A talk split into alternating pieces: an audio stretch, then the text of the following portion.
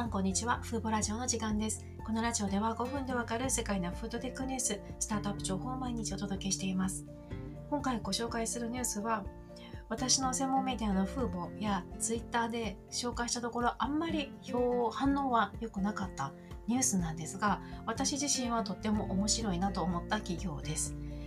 簡単に言うと、自分の行動が気候変動、まあ、気候危機とも言いますよね。気候危機気候危機に対してどのような影響を及ぼしているのか一つ一つの購入アクションから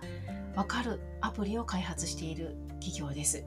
この会社はアイルランドダブリンを拠点とするスタートアップスタートアップでエボエボッコというアプリを開発していますエボッコを使うとスーパーで買った食料品が気候変動にどのような影響があるか数値化してくれるんですね。気候変動に対する問題意識はいろいろな人持ってると思うんですけど自分の行動が気候変動にどのような影響を及ぼしているかってなかなか実感しづらいですよね。でこのアプリを使いますと食料品レシートの写真をアプリで撮るだけで購入したもののフットプリントまああのこれは人間の活動が地球環境に与える負荷の大きさを表した指標ですが、まあ、二酸化炭素排出量と言ってもいいと思います。購入したものがどれだけ二酸化炭素を出しているか、そういったものを可視化してくれます。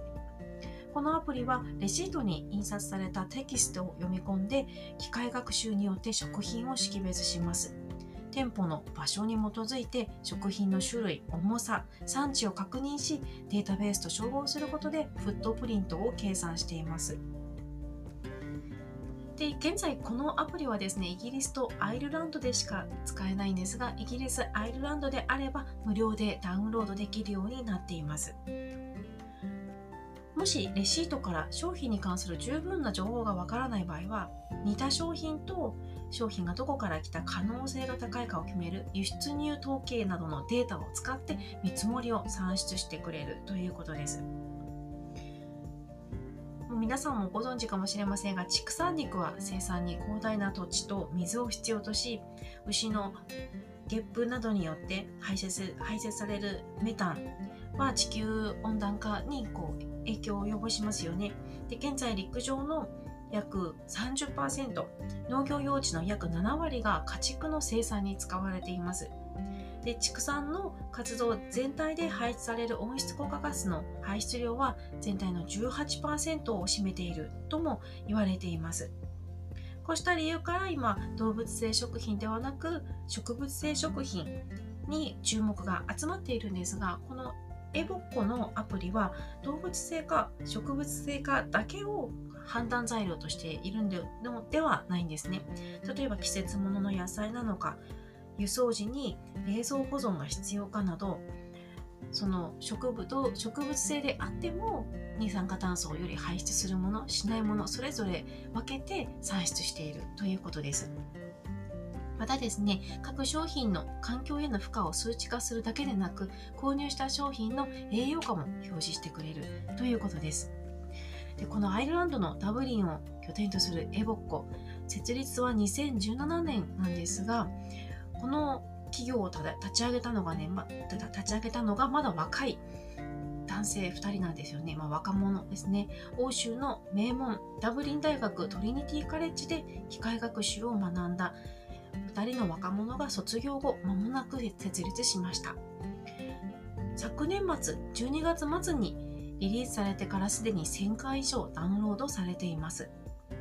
で実際に日本だとなんかこう日常的に環境危機への何かをしなくてはといったこう意識って海外ほど高くないと思うんですけども世界的には IBM の調査によると消費者の57%が環境への負荷を減らすために購入習慣を変えたいと考えているという結果が出ています。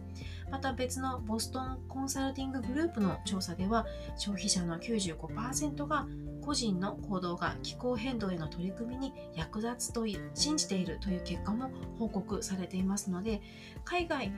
広い範囲で見ますと自分たちの行動購入習慣によって環境への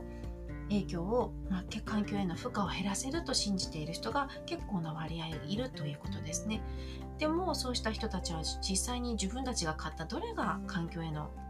環境に悪い影響を及ぼすのかわからないんですがエボッコのアプリを使うとそれが簡単に可視化されるということですよね。で私この企業さん見た時に無料アプリの開発だけでどうやってビジネスとして成り立て立たせていくのかなと気になっていたんですがどうやら B2B 向けの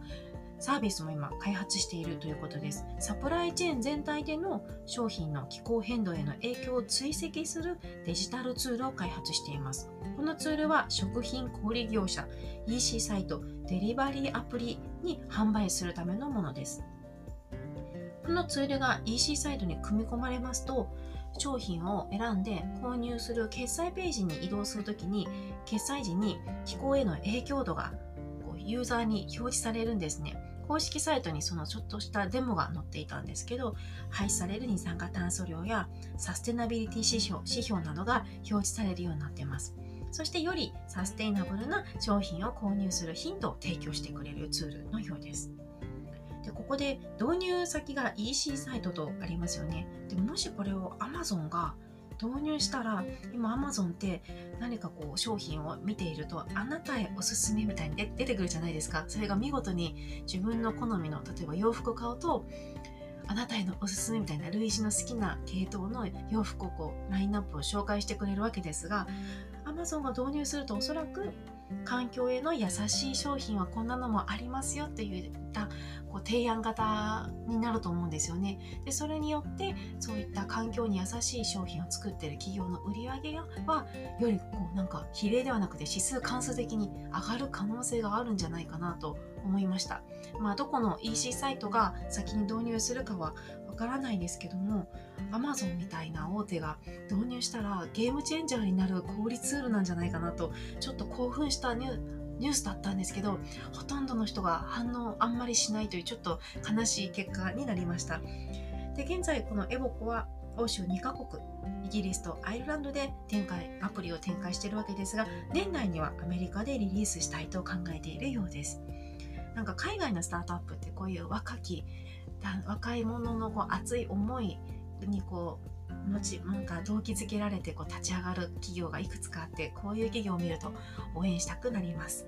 今回は自分の購入習慣が気候変動にどのような影響を与えているか可視化して可視化してくれるツールをアプリを開発しているエボッコというスタートアップをご紹介しました。今回も最後まで聞いていただきありがとうございました。ではまた次回のラジオでお会いしましょう。さようなら。